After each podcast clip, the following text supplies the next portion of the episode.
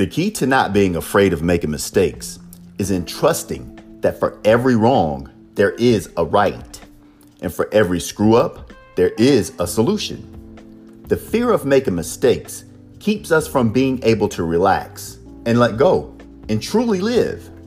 But underneath it all, what we're really afraid of is being unable to fix our mistakes, which is what happens when we're living connected to fear instead of living connected to God.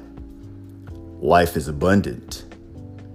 Wait faster.